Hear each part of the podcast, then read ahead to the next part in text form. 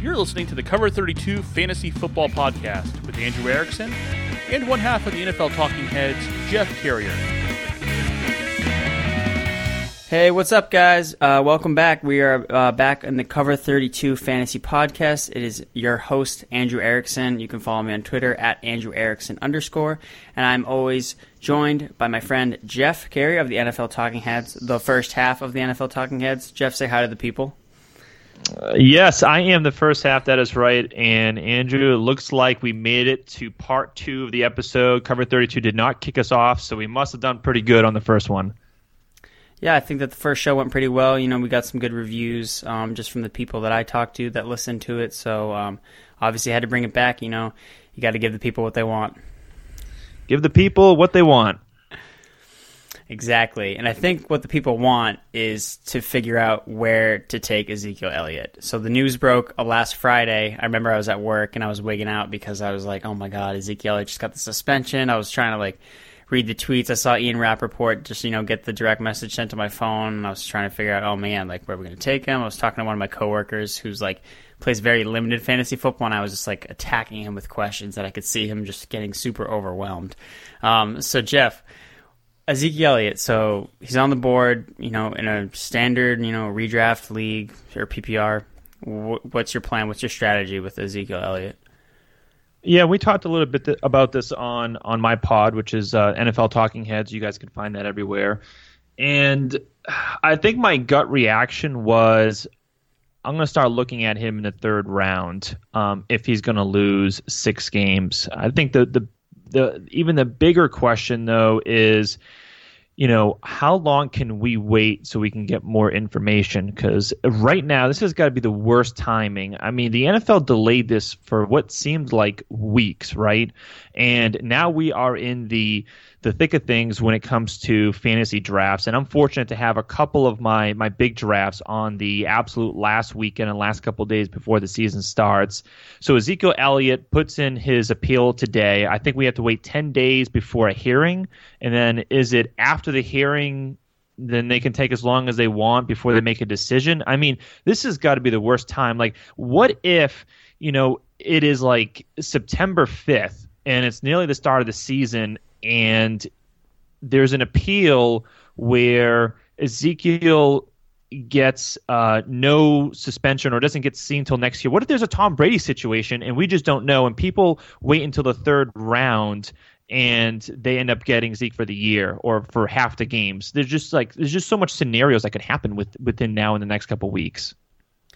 Yeah, for sure. You know, it's definitely it's one of those weird risks. You know, we kind of like look at guys like based on risks, based on injury history, um, based on like off the field issues. Um, like you know, a guy like Martavis Bryant and Le'Veon Bell with um, you know, off the field issues due to um, substance abuse and things like that. But this is definitely a rare situation because you're like, okay, he's going, you know, he's going to miss some games at some point. You're just not necessarily sure which games you're going to miss. I kind of thought myself too was like, you know, maybe, you know, how would your, you know, mindset change if let's say you're drafting Gronkowski and you, you know, you you can know before you draft him, right, he's going to miss 6 games no matter what. He's going to miss 6 games.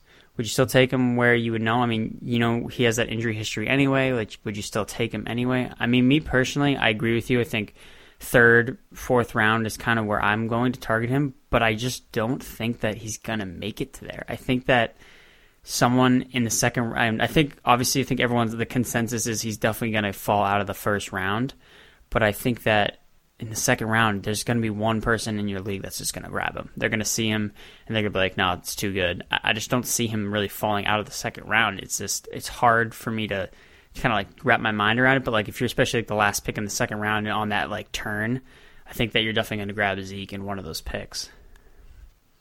Yeah, we don't even have a week's worth full of data, so that's going to be really interesting next Friday or Saturday to plug into Fantasy Football Calculator and kind of see where the ADPs are dropping all the way to. He's he's already down all the way to 2.03, but we've only got a, a few days of data here. Um, you know, I'll be I guess I wouldn't be surprised if it comes to late second and you're okay. You know, we're both okay taking him somewhere in the third. If we get lucky, the fourth, we probably feel really comfortable. So the third is probably you know a much more realistic standpoint. But that doesn't mean that someone doesn't take him in the second. But I think you also bring up a really good point. So if you're in the third and there's Gronkowski there, or if you're in the third and there's Keenan Allen there, well, aren't you almost somewhat to some degree kind of uh, agreeing to draft them knowing that you might be missing some games. And what's the difference between drafting Ezekiel Elliott in the same semi similar situation knowing that he's got um, you know the same amount of or potential same amount of games being missed? Yeah exactly. It's almost it's almost comforting to know that you know he'll miss games. Whereas Gronkowski, Keenan Allen, you might not be as prepared when you draft the rest of your team. But when you draft Ezekiel Elliott, you like you know you're gonna be going after guys like Darren McFadden. And like you're gonna make sure you get him on your roster.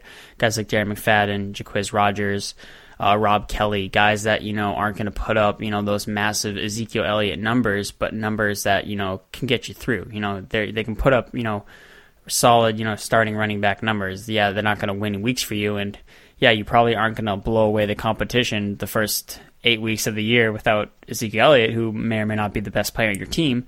But I mean, you want him for that playoff run. That's the whole point. I mean, if you're planning on trying to go like you know pull a 16 and 0 New England Patriots run in your fantasy season, I, I would not recommend drafting Ezekiel Elliott. Um, but um, for those that you know it doesn't matter, just make the playoffs. I mean, Ezekiel Elliott could definitely be that guy that gets you there. Yeah, so I think what, one of the things you need to factor in in terms of drafting Ezekiel Elliott is what kind of league are you in? Are you in a league that you typically make the playoffs a lot, or there's six out of ten or six out of twelve teams that make the playoffs, and you know, are you in a high stakes league? So you're probably going to treat those different those types of leagues a little bit different. If it's high stakes and there's clearly like only four teams making the playoffs, he's going to naturally fall even further. If you're in more of a hometown league, you feel a little bit more comfortable, you might be willing to take him in the late second, knowing that with your other expertise and skill in fantasy football, that you should be able to at least slide in the playoffs. And obviously, adding Zeke at that spot um, is helpful. And the other factor, of course, as you mentioned, is where do you draft Darren McFadden? So Darren McFadden has already gone from the 14th round all the way up to the 9th. I think that he's probably going to be a fifth or sixth round player. Give it another week and a half. What do you think? Uh, where do you think he ends up, and where are you okay taking Darren McFadden? Yeah, so I definitely agree. I think yeah, he's going to go up to at least the fifth round.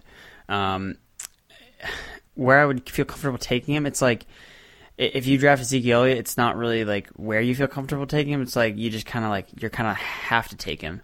Um, I mean, you can obviously see if you can kind of just take other running backs instead, but it, it, almost just makes it easier on you just to take, you know, the the primary handcuff for Ezekiel Elliott. I am a little I am a little worrisome though because you know Alfred Morris is still there as well.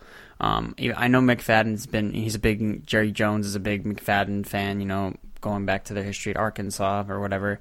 Um, but Alfred Morris is still hanging there, and, and I don't know. He just kind of seems like a guy that you know could possibly eat into some of McFadden's carries. McFadden also hasn't always been super healthy. I mean, it is whole. he's only going to be playing you know really that main six games, so hopefully you know he can he can you know handle it. McFadden for me, you know, if you had drafted McFadden beforehand, I'm I'm trying to sell him. Like I, I had him in a uh, dynasty league where I drafted him in the in a startup dynasty league, I drafted him in the 13th, 14th round, and you bet I reached out right out to that Ezekiel Elliott owner and was like, "Hey, uh, you want to make a trade? You want to make a deal?" uh, that's smart of you, yeah, and I I think I agree too because Alfred Morris just just to just to say that Darren McFadden is going to be the, the, the sole workhorse like Ezekiel Elliott is is really going out on a limb. I mean, has Darren McFadden really ever accomplished that in his entire career? He's maybe had some spurts, you know, certain game situations, a couple a month in in the year, but he's he's never really been able to put together that full year. And as you mentioned, it is only six weeks, but just to say that they're going to they hand over the entire job to Darren McFadden with someone that does have um, good ball security, pass protection skills as Alfred Morris. Uh, I really find that you know more and more hard to believe the more I kind of look into the situation. Um, So it's going to be really tough to to try and justify a fifth, sixth round pick if that's where Darren McFadden ends up. The other thing to to consider here, though, is that there is clearly a, you know, Ezekiel Elliott is out. So if if you do believe in Darren McFadden, it's a different situation than say drafting Derrick Henry and DeMarco Murray because those two running backs could be playing at the same exact time when healthy and eating into each other's production. The difference here with Dallas is at least is that you have the clear cut potential RB one for the first six weeks, and then as soon as Z comes back, then you have another clear cut RB one where they're not eating into each other's production. And let's not forget, um, Dallas is on bye week six. So that means Zeke also, I believe, I guess that would also mean he's what uh, out on week seven. So you don't get yeah. him until week eight. Is that correct? I mean, I'm going to confirm that right now, but um, if that's the case, that's something else to really consider. Yeah, he doesn't come back till yeah, you can't start him until week eight, um, and it, so it, it complicates the process because you know playoffs start week thirteen um, for a lot, some leagues, week 14 is when playoffs start. So he hasn't even been on your team for like five weeks, and then you're already in the playoffs. If if you're in the playoffs, um, so I definitely, it's definitely, you know, it's really important to make sure you know when you're drafting Ezekiel Elliott, like that you know what you're doing with the rest of your roster.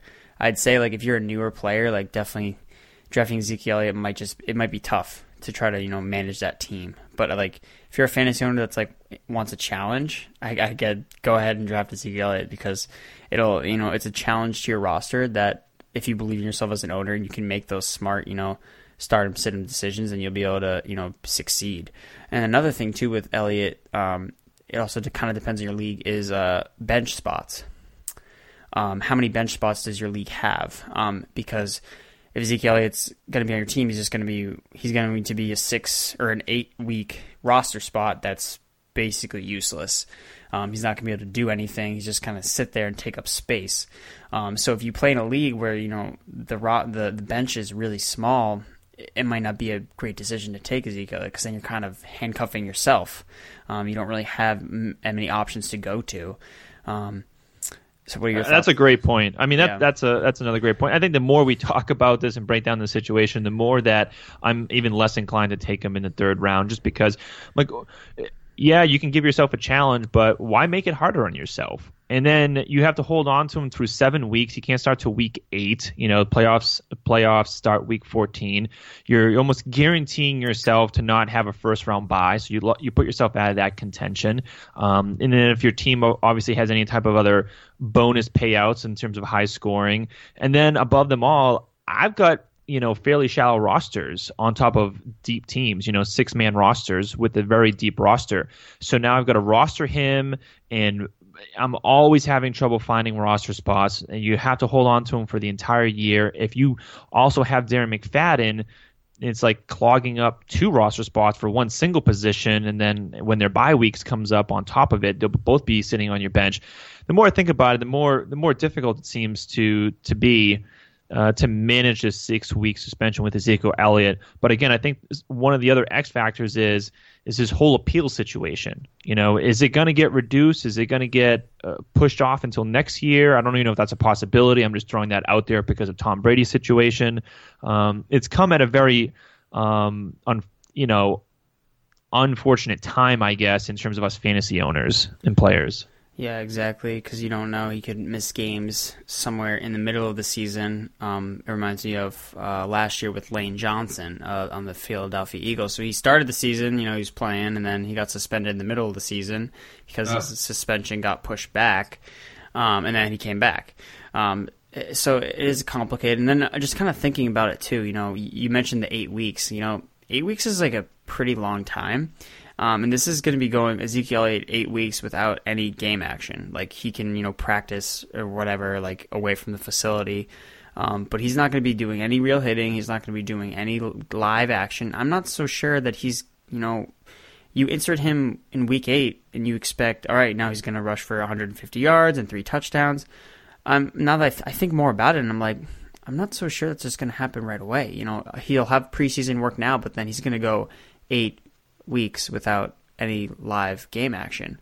Um, and depending on where the Cowboys are, are at, like standing wise, like if they're doing well, you know, maybe they're not going to rush Zeke back right away to like, you know, they're going to get him up to speed. But then if the Cowboys are two and six, or maybe what if the Cowboys are in a lost season? You know, what if they did? What if they start out terribly and they're like, well, we're not going to waste Zeke on a, a lost season. So it, it, really depends on like a lot of different factors, like on the Cowboys team itself. Um, and we, yeah, there's no guarantee that you know. Yes, he's an excellent player, but he's going to be missing a lot of time. So I'm not even so sure that he'll come back and just kind of be the same guy right away off the bat. Yeah, that's another great point. You know, a lot of time off. You know, can they just throw him right in? Is he going to be Zeke again? Who knows? Yeah, the more we talk about it, like the the less inclined I feel like I'm going to be drafting him. Like, kind of just like talking about my thoughts on him. And I'm just like, I think that's just. I think I'm gonna let someone else take him. I think yeah. it's not worth my time, and that's the thing. I'm trying to move Darren McFadden. I'm like, I have him. You want him? Because I just like. I'm. I think I can get something good for him back too. So that's why I'm. I mean, his stock is super high now. So I mean, I would recommend if you have Darren McFadden and you have a, a Ezekiel Ezekiel Elliott owner who's who's just looking for answers, just just go to him with a, a trade offer. Be like, hey, be my friend. I completely agree.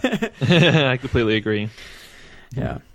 Um, so, so that was the first big news of the weekend, um, or on, on Friday. Um, so the other news was the Bills, you know, wheeling and dealing, like they're at a casino, um, playing mm-hmm. blackjack. Um, so essentially, you know, the Bills made some trades. So they acquired uh, wide receiver Jordan Matthews from the Philadelphia Eagles, and they traded away Sammy Watkins to the Saint or uh, St. Louis Rams, Los Angeles Rams, excuse me. Um, so your thoughts on those trades? You know, Matthews and, and, Watkins are they are they up in your rankings? Are they down? Have these moves? Where do you what, how, what have these moves affected them? How have they affected them? Well, I think um, too with Matthews, he got injured in his first practice yep. in Buffalo. Yeah. So you know, typical Buffalo when they go to the casino, they roll the dice and they lose. yeah. So they they think they could just bring in Jordan Matthews to help semi fill in that role that they lose with Sammy Watkins, which I found a little interesting because a lot of people have taught this all off season, including us, that you know Jordan Matthews is going to is to slide into the slot out in Philadelphia with the two two Torrey Smith and Alshon Jeffery playing on the outside, which should help him. He's he's a slot player.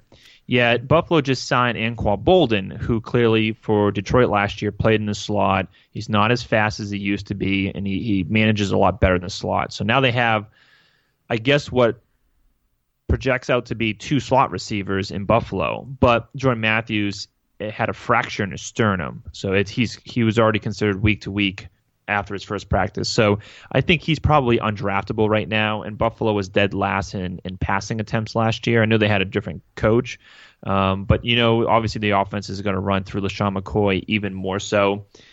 Uh, and Sammy Watkins, you know, uh, I was already a little low on him because of his situation in Buffalo and his health reasons. I just didn't feel comfortable taking him where he was going in the drafts, considering how many more surefire things were going around him in his draft position. So I'll be really curious to see what this does do to his actual draft position. But obviously, LA is not any place that you're going to be extremely happy about. Um, they do bring in a different head coach besides Jeff Fisher, which I think everyone in, is excited to see what that change could look like with Sean McVay in the new offense. Um, but you know, unless unless Sammy Watkins goes all the way down to like somewhere in the middle of the fifth, I'm probably still staying away. Maybe even in that spot, I'm not sure. Yeah, no, I'm. I'm really. I hope that his his ADP tanks because that that way I'll take him. I'll take him on a team um, where his ADP is a lot lower. I didn't like him at his ADP that it was already.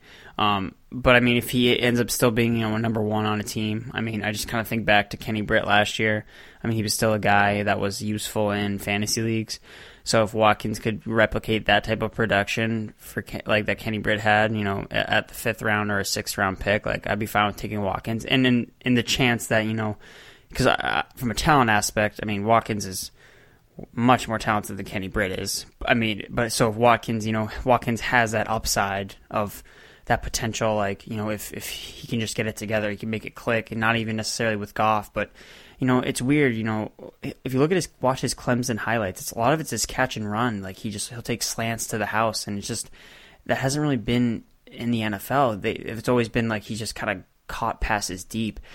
They, I feel like they just need to get him more of the ball. I mean, it was weird because in the Buffalo like preseason game, they were throwing him like quick passes, and we were getting excited. We were like, oh, okay, this is looking good. Like they're going to get him the ball this year, and then. Goal behold, he's he's not on the team anymore. He gets traded.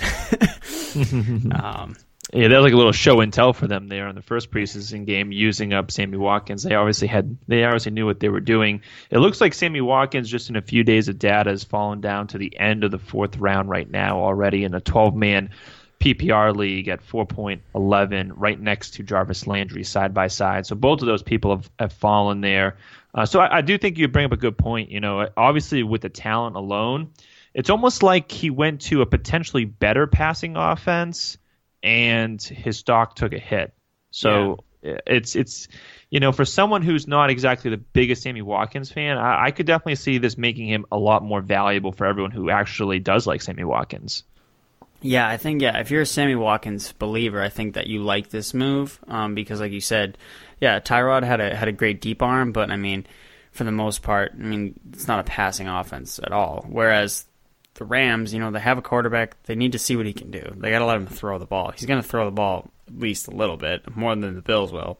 The Bills are just going to run the ball. I mean, that's why they signed a bunch of slot receivers because they're just going to line up tight and just run just like pitches and and and I formations, and that's they don't even have any outside wide receivers because they're just like, yeah, we're not going to throw the ball like more than ten yards down the field unless Charles Clay, you know, he could break out. Who knows? I mean, he's the only the only returning player from the offense, basically, um, like from the, like a receiver position. Um, but yeah, I think Sammy Watkins, if you get him at the right price, which I think he may end up having now, now because of the drop, I think he's definitely someone that I think I'm going to definitely be targeting based on where he's in the uh, draft. Yeah, and just and just let's just talk about this offense. If I named all these players, I mean these aren't these aren't exactly like you know, extremely great players. But in terms of what Buffalo had, which was a really old Anquan Boldin in the slot and a rookie Zay Jones on the other side of Sammy Watkins, you know, they've got Robert Woods on the other side, which I think is a little bit of an upgrade to take the coverage off of Sammy. They've got the rookie Cooper Kupp and Tavon Austin, you know, as the third and fourth wide receiver and they have two really good young tight ends, um, and someone that not a lot of people know about that you guys should be looking at in your dynasty drafts for sure is Gerald Everett. They drafted him in the early second round. Uh, he's going to be kind of like the move piece of Jordan Reed out in L.A. that Sean McVay had with Jordan Reed. So Gerald Everett and Tyler Higbee, and then of course Todd Gurley. So yeah, there's just a lot of pieces there. If if Jared Goff can just get it somewhat together you know, there, there's some upside there. Uh, I, am not too sure. You know, it, I'm going to treat this situation as one of those. You know, prove it to me before I buy in. But there's at least there's at least a lot more talent there this year than there was last year. Yeah, for sure. I definitely agree with that. You know, yeah, it's definitely an upgrade. Sammy Watkins is an upgrade from Kenny Britt. Um, and Robert Woods, I think, is an upgrade from Brian Quick uh, a year ago as well. Um, but yeah, we'll see if they can put it together, and, and hopefully, you know, Watkins is healthy. That that's the biggest thing too. Um, he's had the foot surgery, the second foot surgery. So we've seen it before with some of these other players, with Dez, Julian Edelman. Um, they've come back for the second surgeries have you know worked well. So I'm, i just want to see Watkins healthy. To be totally honest, like he, I mean, he's such a great player in college. It would just be nice to you know see him put a full you know campaign together. You know, just kind of see what he can do. I mean, we see guys like Odell Beckham, Mike Evans uh, Kelvin Benjamin, all guys that were taken after Sammy Watkins. And you know that if any of those teams had been on the board at that time and Sammy Watkins was there, they would have taken him over any of those guys. Um, so it, I just I, I really like just to see him try to put it all together and, and just have have a, have a healthy season. I agree. Uh, that'd be that'd be a great step in the right direction for Sammy Watkins, playing 16 games. Yep. We can only dream, though. we can only dream. yeah. All right. So we will get into the, the segment now. So last week we talked about NFC running backs, um, kind of some of those training camp battles. So this week we're going to go back into that, um, but focus on the other half of the league, the AFC running backs. So we'll start in the AFC East with the New York Jets, um, the dumpster fire New York Jets. Um, possibly you know on the, the looms of a uh, zero and sixteen season, one and fifteen. I'm not sure, but uh, so the running backs we got Bilal Powell, um, uh, Matt Forte, and then Elijah. Is it Elijah McGuire or is it Elijah? Is that what the running back's name is? Uh, yep, Elijah, Elijah McGuire. Yep. McGuire. Yeah. Yep. Yeah. I remember reading somewhere he was getting first team reps. Um, I'm not sure how much that means. Um, what are your takes away from? I mean, I personally like Bilal Powell a lot, especially in PPR leagues. Um, he's actually going. Let's see. So I pulled out these PPR stats because I know Jeff is a big PPR guy. So when we, do, sorry, AD, when we do ADPs, I'm sorry. when we do ADPs, it'll be strictly PPR until you know I get requests. We got to do standard, but we know that PPR is the new the new norm. So let's know, hope people, I don't get booed off stage here. people, you got to get with it. It's you know PPR is is the new standard. Um, so right now we have Bilal Powell going at five twelve. Matt Forte at 11.05, and then McGuire's obviously going undrafted. Um, so at those rankings, you know, Bilal Powell at 5'12. Is it, are you, will you take him there? Are you targeting him there? Yeah, I'm, I'm okay with it. I don't love the situation, but depending on what kind of team I have, if I'm a little bit top heavy on wide receiver and I have maybe a risky early round running back or previous to that, you know, at least I think what Bilal Powell brings, especially in a PPR league, is a high floor. And I like to try and get one of these types of running backs on my team just because I know I want to get out of them. And running backs are the, the situation changes year to year faster than any other position. So the one thing I don't want to have happen is try and go for two boomer bust running backs, and now I'm trying to replace two running backs because that can be very difficult in the middle of the season. So if I do get someone like a Bilal Powell, a Danny Woodhead, or something, you know, Theo Riddick, those types of players, I feel pretty conf- confident, barring injury, that they'll at least be one of my two starters that I need at the running back position. And where he's going at the back back end of the fifth round, I'm okay with it. And you know, I think Matt Forte, as as unappealing and unsexy of a pick that is, you know, he's still listed number one in the running back. Is he probably going to get the goal line carries? Probably. You'd have to admit that in the 11th round, it's he might even have some value, I suppose, too. But will the Jets ever be on the goal line? That is the real question. They won't actually. I mean, they've already they've already actually made a press release and let everyone know that they will not be anywhere near the opponent's goal line situation. So that's a great point, you know. So but they're you know Powell is probably a lock uh, for like 60 receptions, and I'll be curious to see how well Matt Forte is used out of the backfield, considering how efficient Bilal Powell is. Yeah, I mean, to be totally honest, I could definitely see Matt Forte pulling a uh, an Arian Foster this year and kind of you know going out and you know playing, being the starter or whatever, and then kind of come week four, just being like, yeah, I'm I'm done with this. I'm I'm retiring. Like like I mean, you can only take so much pain playing uh playing on the Jets, especially for a guy like that. You know, he's been in the league so long. He's had so many good years. I just oh man, it's tough to it's, it's just tough to see a player like that just kind of end up on a team like the Jets. Um, but yeah, I mean, he's I definitely completely agree. Yeah, he's definitely interesting at, at 11. I'm not targeting him. I mean, for me, it's just this team is so like it's just the points are just going to be so scarce that like it's it's going to be hard for it to really support a lot of like life into a fantasy player. I mean, for me, it's either going to be Bilal Powell or, or possibly Robbie Anderson, um, or could switch between the two. But like of Jets players, I mean, the last thing you want is yeah, like I loaded my team up on Jets players for the fantasy league. It's probably it's the last thing you definitely want to do. Um, like, yeah, not exactly a good strategy. And of course, too, with the eleventh round with with Matt Forte, it, it, your team is probably set by that point, and you're you're probably looking for a lot more upside players than anything else. And of course, Matt Forte just doesn't have much upside, so uh, that's the other factor too with him being there. Like, yeah, he might present you know some decent return as a flex player, but you know, in the eleventh round, is it smarter or make more you know, better investment to get someone who's a little bit higher upside, like a you know whoever's going in the eleventh round that's like a rookie or second, third year player. Yeah, exactly. I mean, you know you're going to get out of Matt Forte, um, and it's it's not much. It's just it's just boring, and, and you kind of want to you know pick a yeah go with a high upside younger player, um, someone that even can have a boomer bust game. Um, but with Forte, it's like I, don't know how many like bust or uh, boom games the Jets are going to really have. Um, but yeah, so and then we'll move on to the other AFC East team that we're going to talk about. So the New England Patriots. Um, so their running back backfield is always fun to try to figure out what's going on.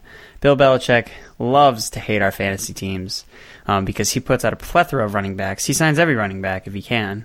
Um, so we've got Mike Gillislee, uh, Rex Burkhead, James White, Dion Lewis. Um, and just looking at the ADP, so Mike Gillislee has flown up ADPs. I remember when he was going back, like, you know, getting in the 10th round, and he was like, oh, this is a nice pick. And now he's going in 5th. Um, he's at 506 right now in PPR leagues. I've seen him go also in the 4th round um, quite frequently. And that's just because everyone's kind of assuming he's just going to kind of take over that LeGarrette Blunt role. And then we have James White going at 1010 in PPR. Uh, Rex Burkhead is at 1308, and then Dion Lewis 1307. So those those last two guys are going right next to each other.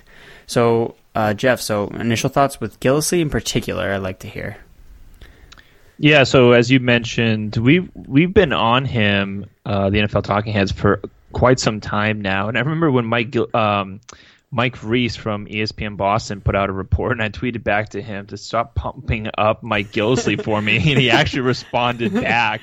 Like everyone for like this four week stretch was just pumping up, pumping him up, but now he's in the early fifth. So I, I don't mind him there but you know it's not it's not like a lovable situation just because it's still there's still an uncertainty as you mentioned with Bill Belichick and I think part of the uncertainty is is that Bill's just going to use who he needs to use depending on the situation and it's like and that could be anyone considering the type of running backs that he has. He's got Dion Lewis that can go on the inside on an inside handoff draw or go out of the backfield, no problem. James White's probably got the most secure role as a third down back, but he's not going to be getting the carries at all.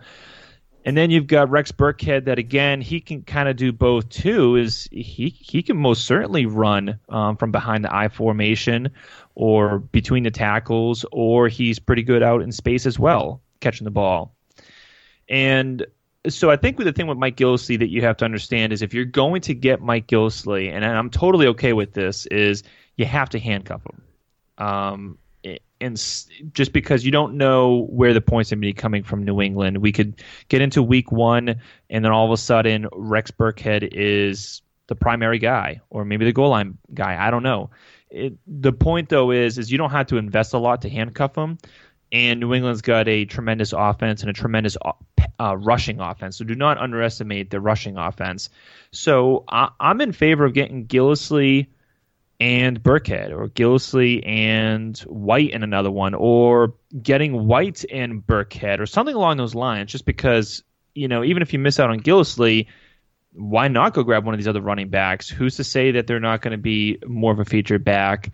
And lastly one thing that I'm paying a lot of attention to this preseason, I'm watching most of the games. I've got NFL Game Pass, so I am burning the midnight oil, and I want to make sure people are hitting the field. I mean, like I am not investing in people if they are not touching the field. And is dealing with a little bit of a hamstring injury right now. It's fine he didn't play week one, not a huge deal. It almost seemed like the Patriots ran Dion Lewis a lot just to maybe throw him out there as a trade bait or make sure he's worthy of staying on the roster. But um, make sure Gillislee hits the field sometime this preseason before you buy that draft spot. Yeah, no, I, I definitely agree with that. You know, kind of going with the handcuffs, um, but it does kind of get you confusing though, because like there are so many running backs. It's like the last. I mean, I don't know if any, you don't really want to draft all four of them. I mean, that's just taking up tons of roster spots because then it's like you have almost like three roster spots on your team that you like can't use because they're all like handcuffed. So so it does become complicated. But I definitely think that you know trying to go for one of them at least, um, just to try to you know cut your losses and and just try to prepare for the best. Um, but the thing with Gillislee is like I was looking over like some of the numbers. You know, I was looking at LeGarrette Blunt's numbers.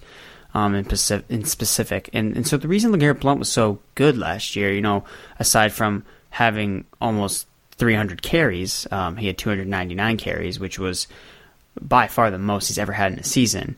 I looked at his other seasons with New England. He never had more than 200 carries in a season. Um, and not to say he didn't, I mean, his 2015 campaign wasn't bad. I mean, he had pretty decent years, you know, not like he had last year. But there's so many factors that are different than last year. You know, for example, last year, Brady missed four games where they were really run heavy.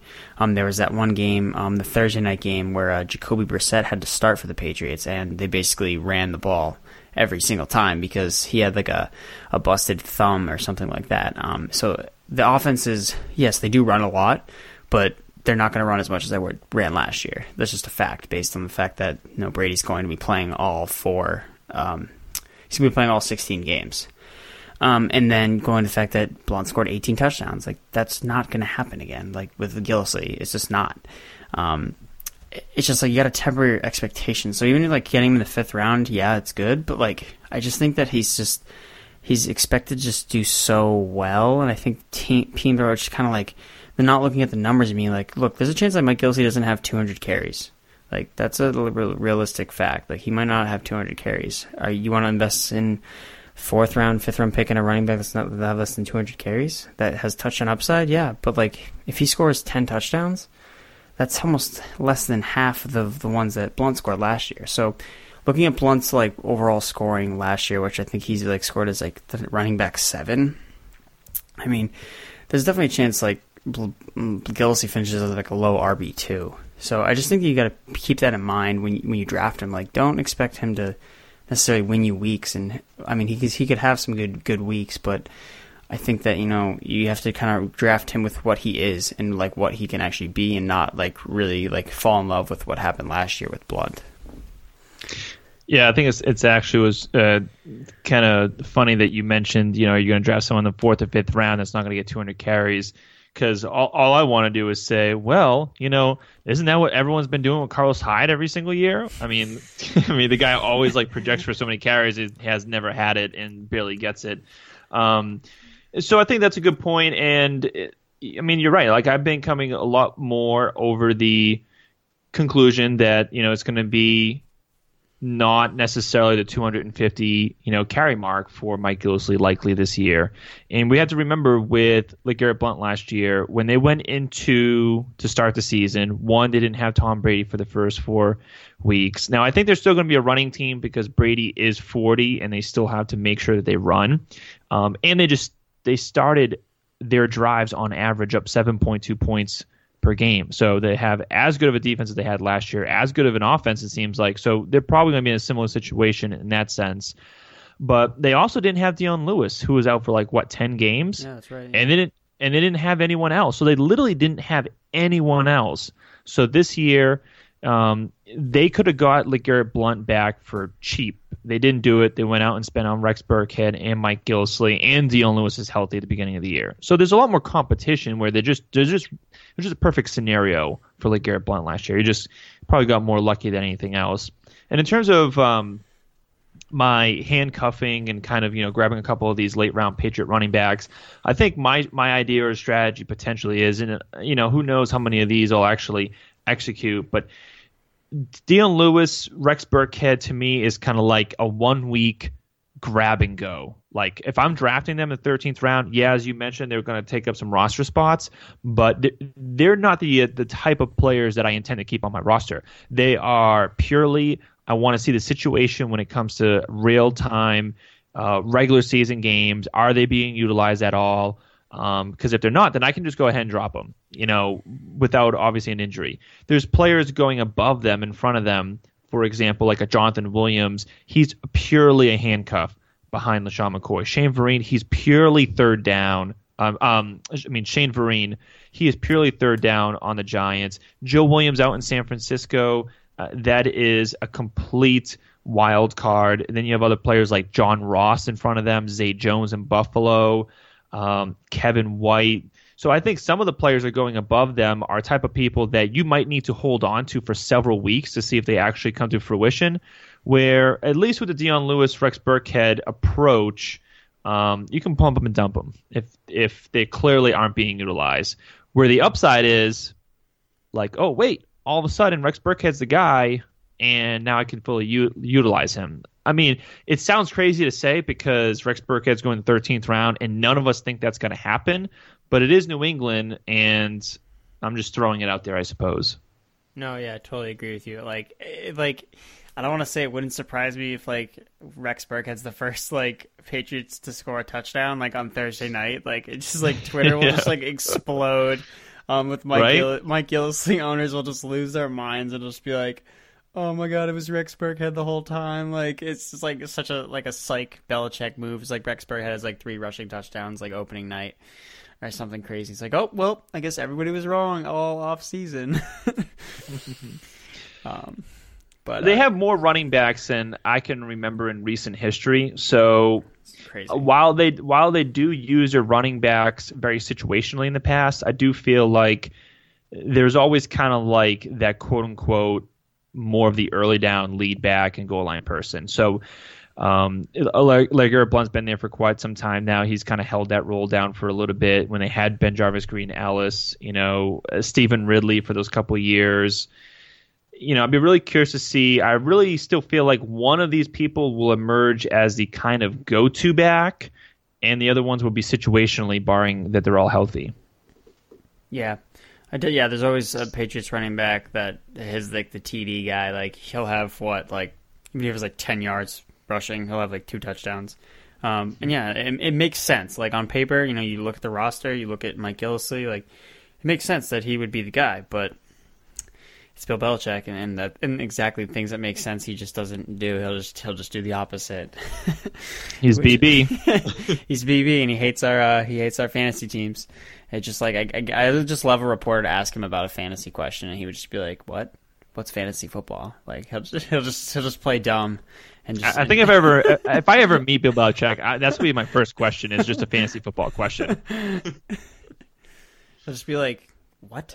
Like he'll like uh, flex uh, position. Yeah. What? Yeah, are you okay putting Mike Gillis in your flex? Is that okay? Just like, See what his response would be. He's like, yeah, like you got to check my uh, my Snap Face profile, um, and you'll get all your updates there. all right, um, so we'll move off the the Patriots and to our uh, next team. So the Baltimore Ravens. Um, so the running back room has cleared up a little bit. Um, Kenneth Dixon is no longer part of the association because he's on injury reserve now. Um, so it's really between you know Terrance West and Danny Woodhead. I know Buck Allen has also been thrown out there a little bit. I'm not really buying it. Um, I think that it's it's weird. Like Danny Woodhead, I just like he's just like you just see Danny Woodhead and like the words PPR just like automatically jump in my mind. It's like oh my god, Danny Woodhead PPR, and then like you look at his like ranking and he's going in the fourth round.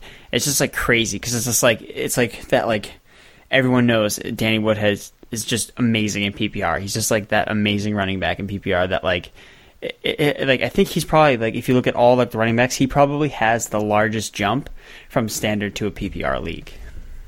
Yeah, he's right up there with someone like a James White. They're specifically used on third down. Um, the Ravens like to throw to their running backs. Obviously, I mean, you think Joe Flacco is going to throw it to the outside to his receivers on a timing route? I don't think so. That's not happening, guys. So what's kind of funny is the Baltimore Ravens depth chart has Lorenzo Taliaferro as the number one running back. Terrance West is number two. No idea what no idea what's going on here. The the thing that we do know is that Danny Woodhead is locked and loaded as the third down back.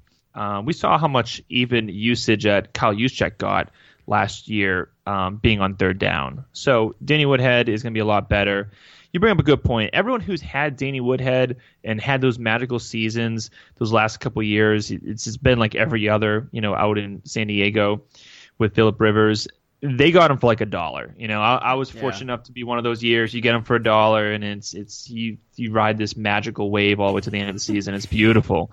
And now it's like, man, I need to pay up for Danny Woodhead. Yeah. Like I don't want to pay up for him. I mean, I know he's good and all. I know that he could finish as an RB one in PPR, but man, he's expensive. So I, I don't know. Um, I I think it's almost like one of those situations where the price is almost it, it I could call it justified because of his track record playing 16 games in a PPR.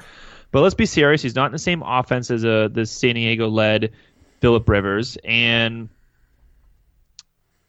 and his price tag is pretty high. I think I would have to wait until the fifth round and get some type of value on Danny Woodhead to feel pretty good about it. But again, in a PPR, he is a type of running back that I like to get one of just because I know the floor is going to be there on week in and week out consistency. Yeah, I, I think for me, I think the price is, is too high. Um, I mean, I like that, you know, obviously he is a PPR machine, um, but he is coming off, you know, another season ending injury. Um, and I'm not really sure how effective the, the Ravens offense is going to be.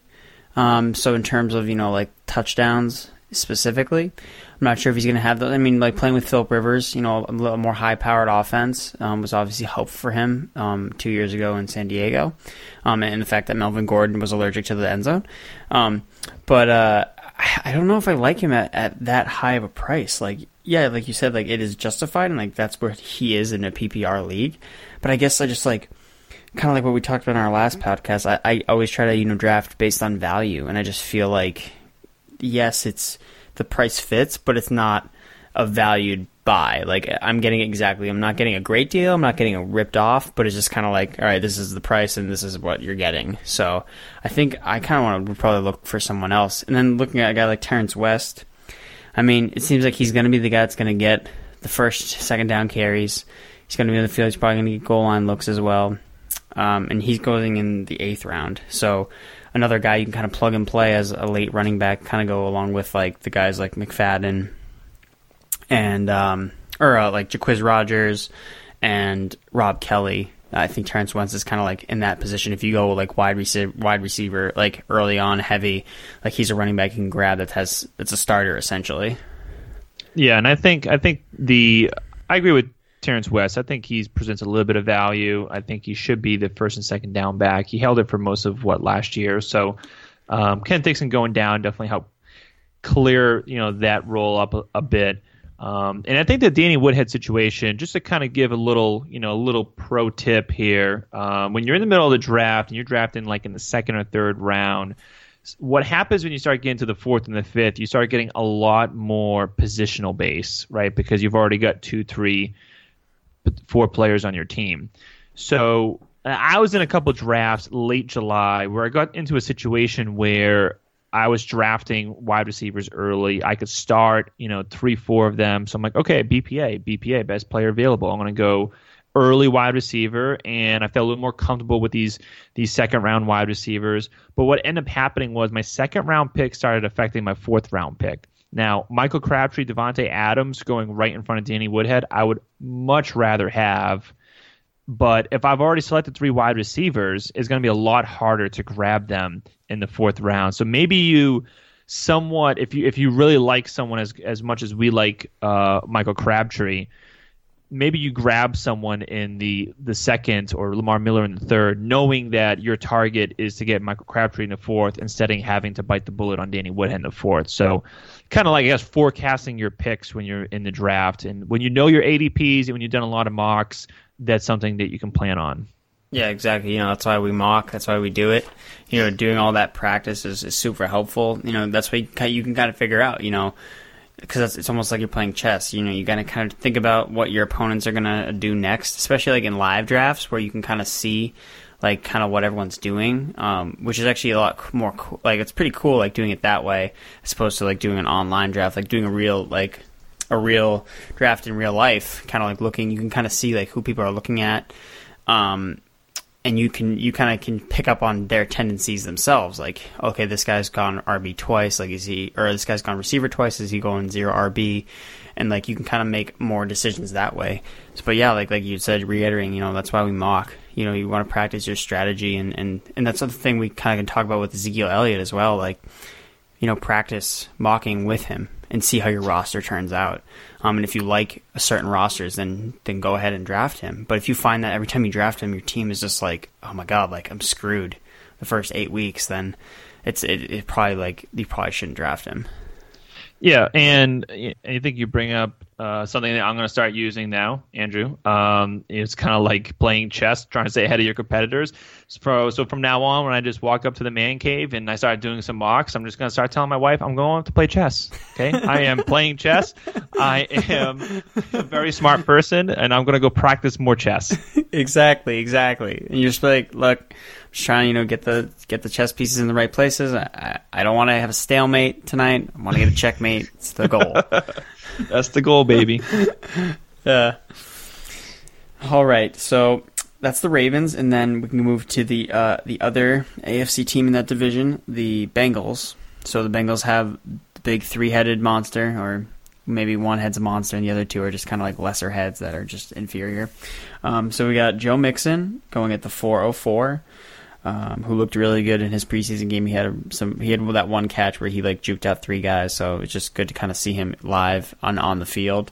Um, and then Jeremy Hill, you know, a popular fantasy football player that everybody loves. Mm-hmm. And then uh, Giovani Bernard, who's kind of like the forgotten guy that people are just like, wait, is he like? Because he's healthy now, like.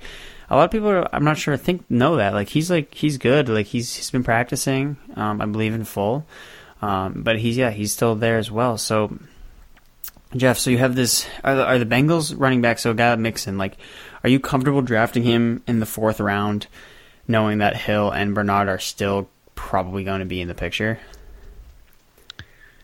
Joe Mixon is one of those players that I want to have on my team. I just don't know how to get him. Like I don't know how to like convince myself to do it. And the reason why I want him on my team is because I really like him, and I liked him coming out of college, and I like the landing spot and you know I, I did two drafts so far. Didn't even come close to getting him, but it, it, if you look at his ADP chart over the last month, it it really fluctuates a lot more than almost any other person. I almost feel like every single time there's one piece of news either goes down a little bit. You know, there was that report, hey, Gio Bernard is healthy. He's catching balls out of. He looks like the old Gio Bernard. Stock price going down for Joe Mixon. Oh, all of a sudden, all of a sudden we got a video here. We got a video of him juking out three players in preseason. Boom. Now last week his stock price is going back up. And it's early, early fourth too. Man, like I, I want to get I want at least one share of him. I do know that. So I'm I, for for Joe Mixon. Anytime anyone asks me about him, I say, you know what, his his price is really rich for me. I'm not going to sway anyone because if you believe like I do in the long run, like he's just gonna he's gonna take over the role, then you just got to do what you're gonna do. I always play a little bit more conservative, so I might not end up with him. Um, Jeremy Hill last year, um, not so fun fact is that he was in top five for red zone rushing attempts. Okay, Cincinnati, that's that they need to work on that. So hopefully Joe, hopefully Joe Mixon gets a piece of that.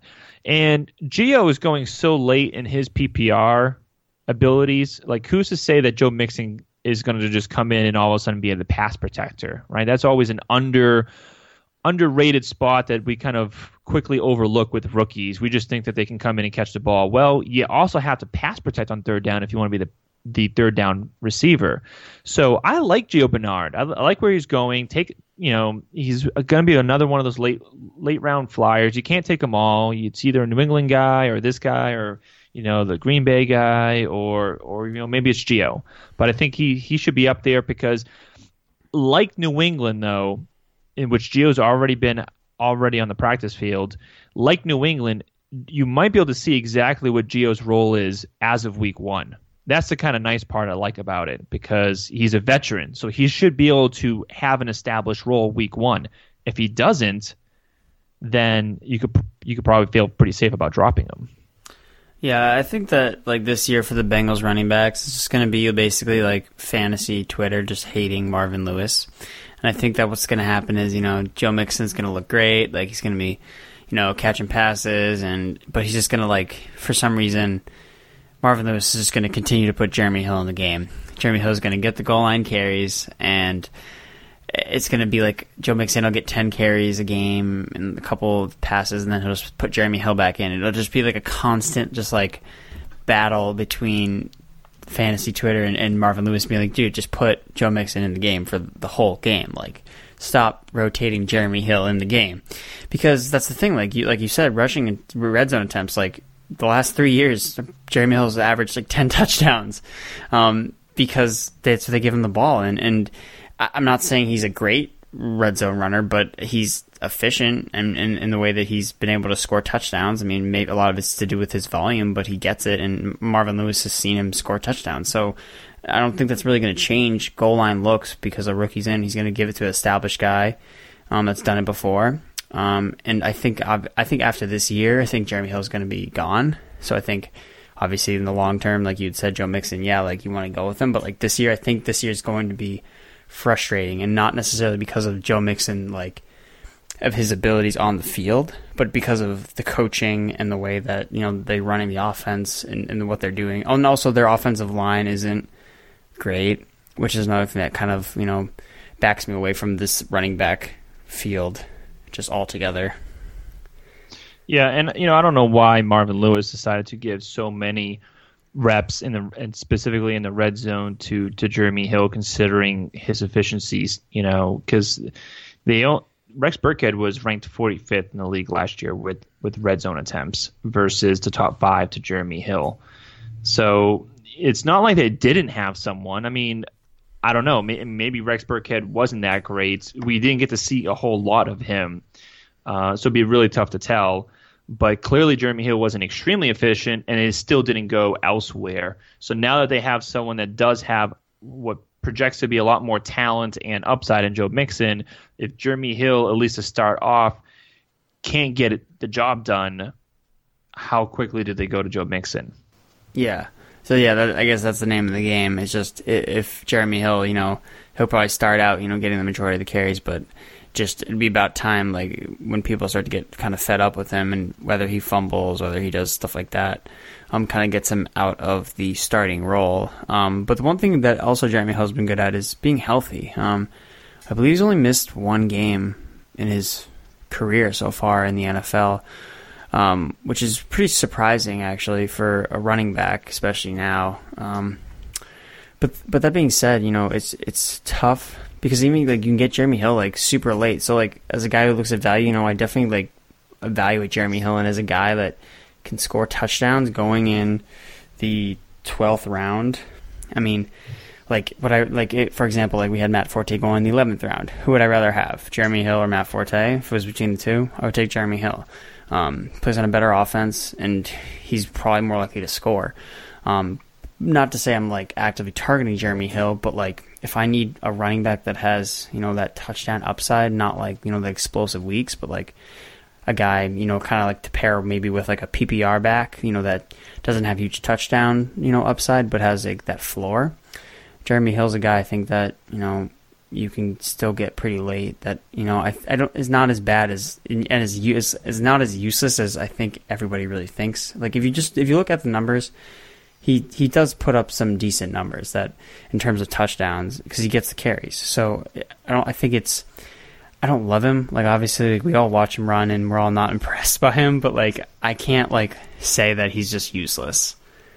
Yeah, Jeremy Hill uh, ranked as number 54 running back in terms of fantasy points per opportunity last year.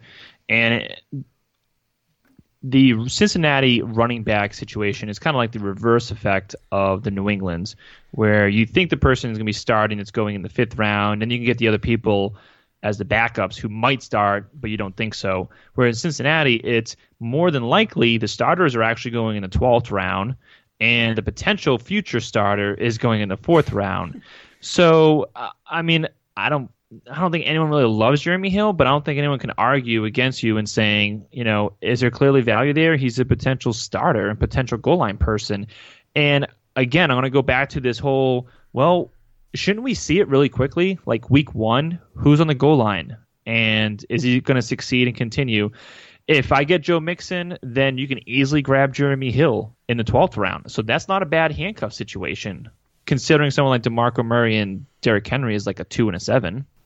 Yeah, exactly. You know that that price tag, you know, of of an elite like running back, like as a you know as a committee, um, you know, Mixon at four, you know, that's later than basically. I mean, if you're projecting Joe Mixon as an RB one, which I could definitely see, then that's cheaper than any RB one you're going to find. And then grabbing Jeremy Hill in the twelfth round, um, that's like one of the latest handcuffs, and he's a proven handcuff. Like you're not drafting a rookie like he's gonna like it's not gonna be Bernard that's getting goal line carries. I mean, at worst, you all you have is you have Jeremy. You have the two headed monster of Hill and Mixon. Mixon does all the running in between the twenties, and then between the twenties and the end zone, you put Jeremy Hill in there, and he scores the touchdowns. Yeah, I think that's yeah, that's not it's really not a bad strategy at all. Just make sure you get both of them. They're as we just mentioned where they're going, so that's not a, a terrible investment. Um, I, I like that. Yeah, exactly. I mean, yeah, I mean that's the thing. You know, you always want to think about you know the price tags, and that's why we look at ADP and stuff like that. Obviously, it can change because like it just takes one person to be like, if you if you want someone bad enough, then they'll just go out and take them. Like I did a, a mock, um, a couple days ago, a live mock on a podcast, and someone took Dalvin Cook in the second round. So you know that's not and not near his ADP which is a little bit higher, but you know stuff like that's going to happen, and I wouldn't be surprised if someone was like, "I'm going to take Joe Mixon in the second round. I'll take Joe Mixon in the third round." So stuff like that happens, but um, but yeah, like I don't think anyone's going to trade up for Jeremy Hill, so you can definitely you know you can definitely feel comfortable yep. getting him at a uh, a discounted you know Walmart price. Yep. All right, so now we will go into uh, the Broncos. So we have C.J. Anderson, um, Jamaal Charles. Devontae Booker, and D'Angelo Henderson, um, who's a rookie who had a pretty you know decent outing in his preseason of um, his preseason debut. C.J. Anderson also actually looked pretty good as well. I personally think that you know it's Anderson's job. I'm not you know intimidated by or fear of Jamaal Charles really. I personally I think Jamaal Charles is done. I think that he's had he's had so many injuries and his knees are just not the same as they were used to be. I'm not sure he's the same player he used to be. I mean, I could be wrong, but I, I just think that with what has happened and the situation he's in, like he's not playing on a high powered offense. I mean, he's not. I don't know how many opportunities he's going to have. I, I mean, I like Anderson as as the running back to own for the Broncos. Yeah, where he's going, you know, considering right now, he's definitely um, in the lead to be the number one running back there. Jamaal Charles still didn't play week one preseason, so I'm going to consistently, you know, pay attention to these people. If they can't get on the field, then, you know, just take them off your draft board. Uh, you could be completely accurate. He might get cut, you know, um, but his injuries may have just, you know, really caught up to him.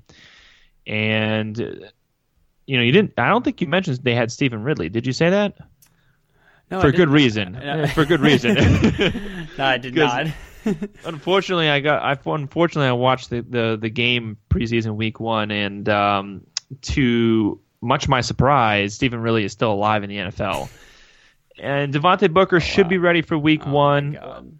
yeah, Devontae Booker should be ready for week one, but um, you know, we're not going to see him, right? He just had surgery a couple weeks ago on his wrist. So CJ Anderson almost has very little competition here for the running back one spot if he's healthy. Uh, he's got other, you know, the offense and the quarterback situation in Denver has other concerns, but considering where he's going, you know, I think he definitely provides a lot of value. Yeah, for sure. I was just looking at his ADP. So in PPR leagues, it's at 5'10. So end of the fifth round, beginning of the sixth round. So if you're getting a guy it's almost like a kind of an opposite situation to Gillislee. Um, Gillislee, you know, there's a lot of you know competition. There's a lot of running backs in the backfield that are trying to you know, get involved, whereas C.J. Anderson is kind of alone. You know, he's going to be the lone back, and because everyone else is kind of hurt or you know you're unsure what their what their roles are going to be. Um, I mean, I love C.J. Anderson at at five ten. Like you can get a starting running back, you know, a solid starting running back, an RB two, in the back end of the fifth round and that's getting let's say you take two wide receivers and two running backs, you're getting an RB two as your RB three, a guy with an RB two upside, RB three floor as your RB three. So I like him at at that value. Yeah, I completely agree. Cool. Let's move on to the Chiefs. Um, so it's just basically between main two guys. I'm not count, counting Charcandrick West because we all know what he can do, and it's nothing. Um, so Spencer Ware and Kareem Hunt. Um, funny thing about Kareem Hunt, I, I was in a, I'm in a dynasty league and I drafted Spencer Ware, so I, my my intention was to you know go after Kareem Hunt in the rookie draft. Um, unfortunately, though, and, and, so when I was looking at my rookie picks, I, I ended up trading back because I figured, okay, like I'll trade back so I can collect more picks later on because I was thinking Kareem Hunt would go not like right in the beginning, but a little bit farther. I was totally wrong. Um, and then, you know, when I was re- watching the draft go by, I saw like my pick that I traded away, you know, be used on Kareem Hunt. Um, so I was, I was, I was, I was, I shot myself in the foot. I was disappointed. I was like, well, I guess I'll just uh, go back to the drawing board and uh, back to the drawing board and to, to, reevaluate my strategy. Um, but what are your thoughts on on Hunt and Ware? I mean, I, I like Ware, and I think you know Ware last year he was doing really well um, until he got his concussion. Like that's been kind of the thing that you know people have been talking about. Where he's the first week or the first half of the year he was he was like on pacing really well, um, but then he got a concussion, and then it kind of never it kind of fell off from there. Um, what do you think about Ware and Hunt? Yeah, I think that Ware does present some value, very similar to CJ Anderson, and like both of them, I'm okay with drafting one of them or one of those types of players, but I'm going to make sure that I don't fill my team up with those types of running backs that does seem to have some limited upside. However, you can see a clear, especially early on, a clear path to production, which is what Spencer Ware seems to have. He's going to be likely the third down back. Not that he's the greatest receiver, but I would have to imagine they feel a little bit more comfortable with him in there in pass protection. And then Kareem Hunt will just work in situationally, like long third downs, maybe where it's just less important, um, or there's a blowout, or maybe some early down work. I mean, like they'll sprinkle him in everywhere. I guess is what I'm getting at, but I, you know, when I had um, I had a dynasty rookie draft really early in the season, and got another one coming up. But I did did my research, you know, watch all these running backs, and Kareem Hunt looked okay. He, didn't stand out on film. I couldn't tell if he was bouncing around too much in the backfield because he didn't have uh, the vision, or you know, it was just part of the play call in terms of him supposed to be cutting back. Uh, seems to seems to jump around a little bit in the backfield without kind of hitting the hole a little bit quicker. That was kind of one of my slight concerns. And, and again, I am no running back scout whatsoever. So but I try and pay attention to these things. You know, are they, you know, do they hit the hole quickly? Are they making people miss tackles? Um, are they holding on to the ball? And I think he looked okay, but I think it might be might turn into one of those situations where they're both going to be utilized for their strengths as soon as they get Kareem Hunt up to speed, and Spencer Ware will be a factor for probably all season. Yeah, I, I definitely like think that Spencer Ware is the guy to own. I mean, I, that's what I'm hoping to because I don't have Kareem Hunt, so I'm really hoping that Spencer Ware is the main guy. But like that's kind of how it's been with a lot of the Andy Reid running backs. They've been th- those dual threat running backs um, that have been able to, you know, you know, run the ball in between the tackles and then also catch passes. And it is weird because Spencer Ware doesn't really have, you know, a build like a um, a running back that, that has really good pass catching ability. Um, he's really stocky and not really like you know. He, he he probably catches it more like where he kind of just like lets it hit his chest and kind of just like absorbs the, the ball when it's thrown to him. Um, but like guys like you know Brian Westbrook from back from the Eagles and and then Jamaal Charles like another guy who was really effective as a pass catcher as well. I mean I I, don't think that Kareem Hunt's automatically just going to kind of go in and be like all right well he's going to catch all the passes and, and Spencer Ware you're going to be on. I don't think that's works like that. On Andy Reid offenses have never really been, you know, traditional with like a third down running back and first two down running back. So I think Spencer Ware is, you know, he'll be the guy, and then, you know, Kareem Hunt will obviously expel him for, you know, rest periods. But yeah, I think this year, yeah, I think it's going to be still Spencer Ware unless something gets, you know, someone gets hurt. Um, but I can guarantee it won't be Charcandrick West because he's a guy that, you know, it seems like Spencer Ware would miss a game. You're like, all right, I'll just pick up Charcandrick West. I'll throw him in there, and then he just does absolutely nothing. And that's like the worst part about the handcuff thing. It's like sometimes like, and it happened last year with uh, Kenneth Farrow. Like it's just like, like now like when you start a running back, like that's a backup, and you place your starter, you just and they suck. You're just like, yep, got pharaohed. It's just like it's Got nothing- pharaohed. Got pharaohed. Like you can't do anything about it. Yeah, and you bring up a good point. I mean, it, everyone does it where we just can assume that the rookie is going to assume the starting role, and we just always have to make sure we bring ourselves back to earth a little bit and realize that there's just a lot of things for these rookies to accomplish, and we just can't start just handing out, you know, the starting running back rules to every single person.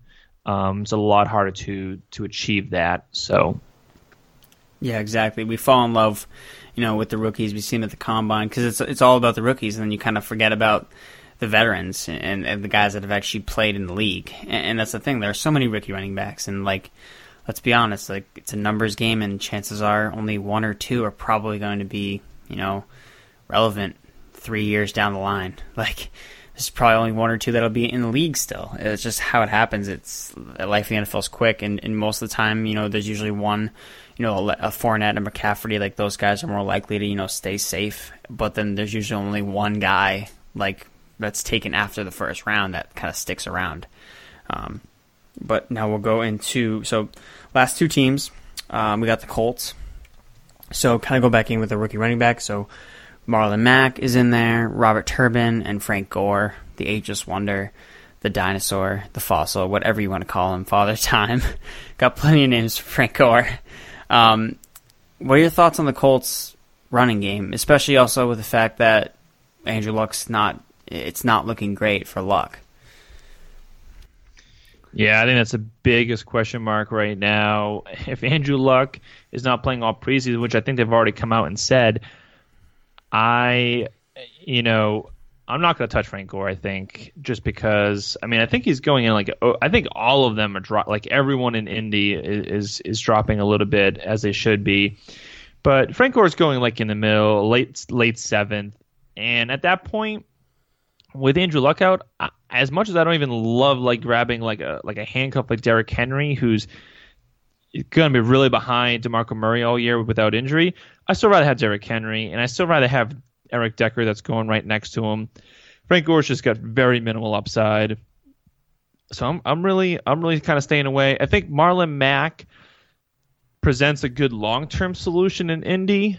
Um, but if Frank Gore's not really ownable, I don't know how Marlon Mack becomes ownable, um, especially to start off the year. But I, I'd keep an eye on Marlon Mack. I did like him coming out of college when I watched the tape. I thought he was pretty balanced, could do a lot of a lot of different things, even including catching the ball out of the backfield and running in between tackles. So, I'm not going to say he's going to overtake Frank Gore just because Frank Gore is just a staple to that offense and, and great in pass protection and and really everything else. But um, I'm probably going to shade Frank Gore for now, and until Andrew Luck is actually on the football field. Yeah, um, Frank Gore. I mean, he, he he's consistent, and it's just it's like he's such a boring pick. But a guy like that I was looking at, like specifically, was Robert Turbin. Um, and I was looking at him like kind of versus Marlon Mack, like oh like because a lot of people are kind of you know oh Marlon Mack's like the handcuff, you know Frank Gore's you know he's just going to turn into dust and like the wheels are just going to fall off. Um, but Robert Turbin could be the guy that actually takes over the role, especially a guy in the red zone. Like Robert Turbin scored a lot of the touchdowns last year, and I'm projecting him to actually score more touchdowns than Frank Gore again this year. Um, he had a really high touchdown rate, and they just really like giving him the ball in the red zone. I think that'll continue. But like you said, you know, it's worrisome with the Colts, and you can kind of do that the crutch argument where like, oh well, if Andrew Luck's not playing, they're going to run the ball more. Oh well, if Andrew Luck's not playing, they're going to you know put eight guys in the box more. So like, so it is hard, but like you know, that's the thing. The consensus is though if Andrew Luck doesn't play, the whole offense as a whole is going to suffer. Like it's not like oh well they'll run the ball more because he's not playing. Like that's good. It's like no, it's it's not really good for any of the players specifically. Um, but yeah, I think Marlon Mack's definitely another guy to keep an eye on. Like I have him. I drafted him in my uh, rookie draft um, as my one of the running backs I took because I was interested, you know, because like you said, like Frank Gore's Frank Gore's not going to be around, around for that much longer, and I like Marlon Mack. You know, Andrew Luck healthy next year with a second year Marlon Mack, who maybe shows flashes of you know something this year. That's someone I would roll with. Yeah, I think he's a good dynasty player. I think it's smart to get him. Frank Gore is like 34. I mean, far, it's it's got to at some point it's got to end. I mean, come on now, Frank. Yeah, exactly. All right, um, and we'll get into our last team. So uh, the Texans. Uh, so they have Lamar Miller slotted in there, you know, going in the third round. You know, he's a, a volume back. Um, that's going to be the starter.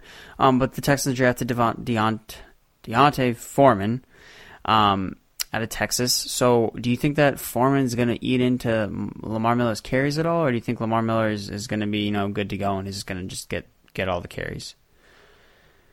Um, I'm not. I was not a big fan of D'Onta Foreman coming out of college. So, and again, I, I could be completely wrong, but I, one thing I do feel pretty confident about is that Lamar Miller is going to get his carries. He had 268 last year without even playing the last two games of the season. So even if he goes all the way down to 220 and they spell in D'Onta Foreman to keep him fresh, I'm perfectly fine with that. I think that's a lot more of a realistic scenario than anything else. I don't think Lamar Miller is going to get all of the carries.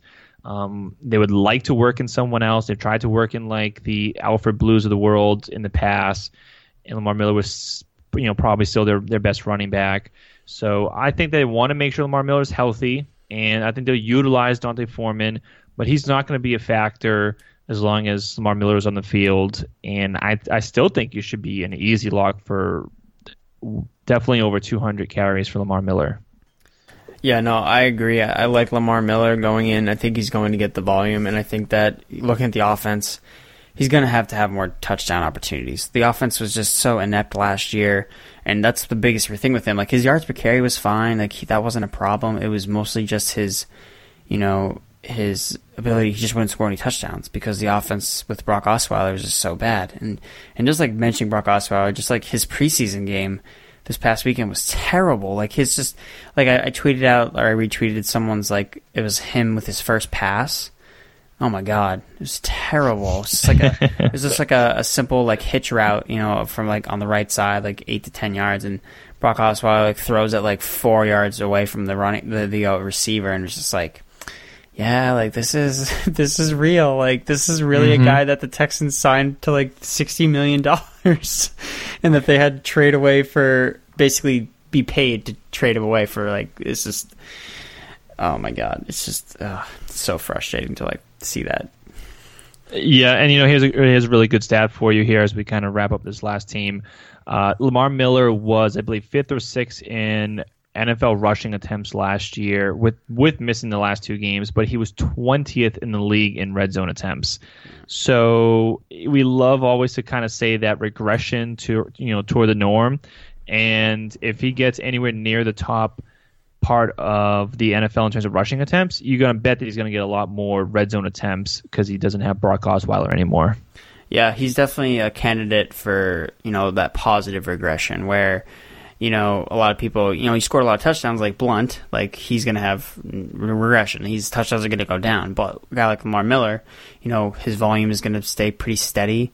And I think that his touchdowns will go up. Um, and then, you know, kind of looking at the prices again, you know, he's going in the third round and Foreman's going in the 13th round. So another handcuff that you don't need to like pay up extremely for.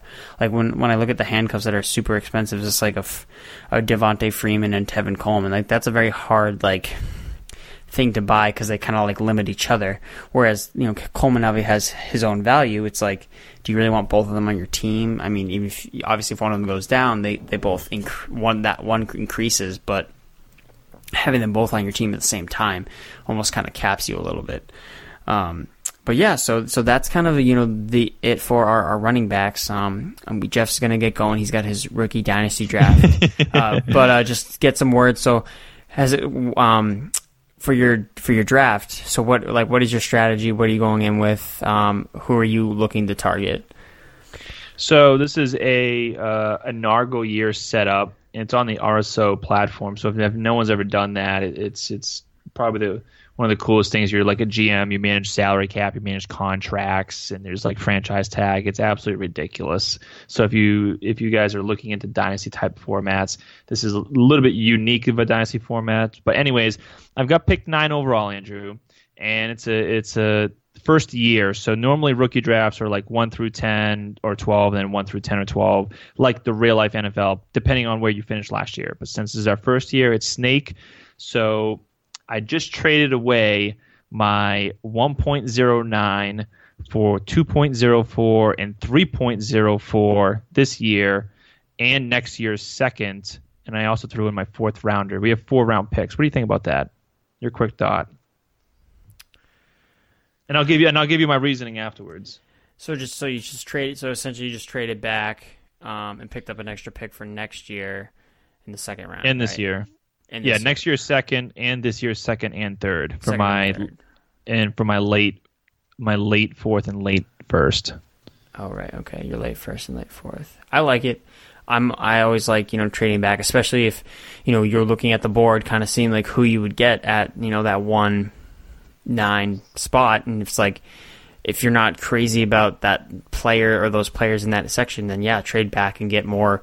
And that's the thing. I I, I get tr- I have trouble investing so much in one rookie unless I'm like 100 percent sure. I'd rather have a bunch of like okay like semi like okay like average semi good rookies, and that way if I get like a bunch of them, okay, I only need to strike gold with one of them. So the more I have, like kind of in that like not like bottom of the barrel, but like you know average to below average guys, like grab those guys. Um, I have a better chance of just like you know hitting the jackpot on one of them. Yeah, I mean, again, like you bring up a good point. You know, if you're if you're just starting in dynasties or you're going to be doing rookie drafts soon, you really want to get in the top three or five picks. Those are where like the super studs are. And then you know, ninth overall, it's a two QB league, but you know, you're looking at the John Rosses, the Evan Engrams, the Kareem Hunt we mentioned, maybe Alvin Kamara, maybe maybe Samaje Perine. I don't know where he's going these days. So you get a lot of running backs that just talently, you know, physically talently, don't blow you know the metrics out of the water. And a lot, especially with running backs, I like to make sure that they're extremely physically talented. So no one there really piquing my interest. So like you said, I'm going to bounce back. I'm going to pick up a couple picks a little bit later. I like the people like the Jamaal Williams, who's going to go later. Marlon Mack, who's going to go later. Chris Godwin, hopefully fall to me. Stuff like that. To be some people I'll be looking at. Awesome, that sounds good. Yeah, I had my first rookie dynasty draft the last couple of days, um, and I ended up going with. Um, so I drafted Njoku um, on the Browns because I was like, I was I was pretty set at tight end anyway for my team, but I was like, you know what, I like his upside. You know, I know tight ends don't really do much their rookie years, but I, I'm okay with that. I'm not like I didn't draft him just kind of like start him this year. I like him from a talent standpoint. And I think that you know, with the Browns, they're gonna need someone to catch the ball. Um, Right. eventually, so like if he could, you know, kind of fit that role, especially as a tight end, you know, if there's a young quarterback starting, maybe he could be that guy. And then Brock Osweiler just throws to tight ends, so I figured like why not? Maybe Njoku could be the guy. Um, so I took him, and then I took everybody's favorite, you know, player since uh, like Sunday, uh, Kenny Golladay. Oh yes, oh yeah, he's gonna be on my list. Literally, like everyone's like, and I was like shocked that he was still there because I figured like he was just gonna be like his ADP was just like blowing up because I was like, oh my god, like he's the next like Calvin Johnson or whatever.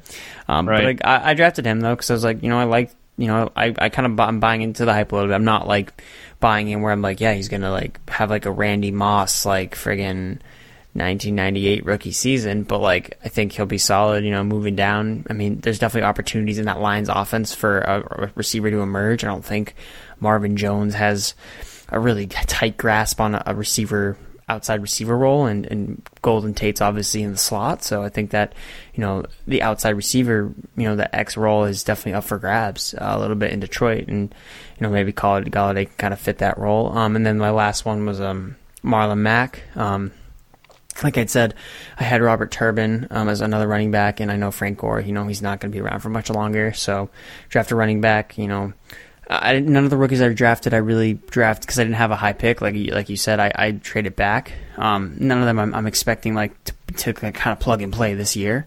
Um, but you know, obviously, like looking forward with them. yeah, sounds like you made out well.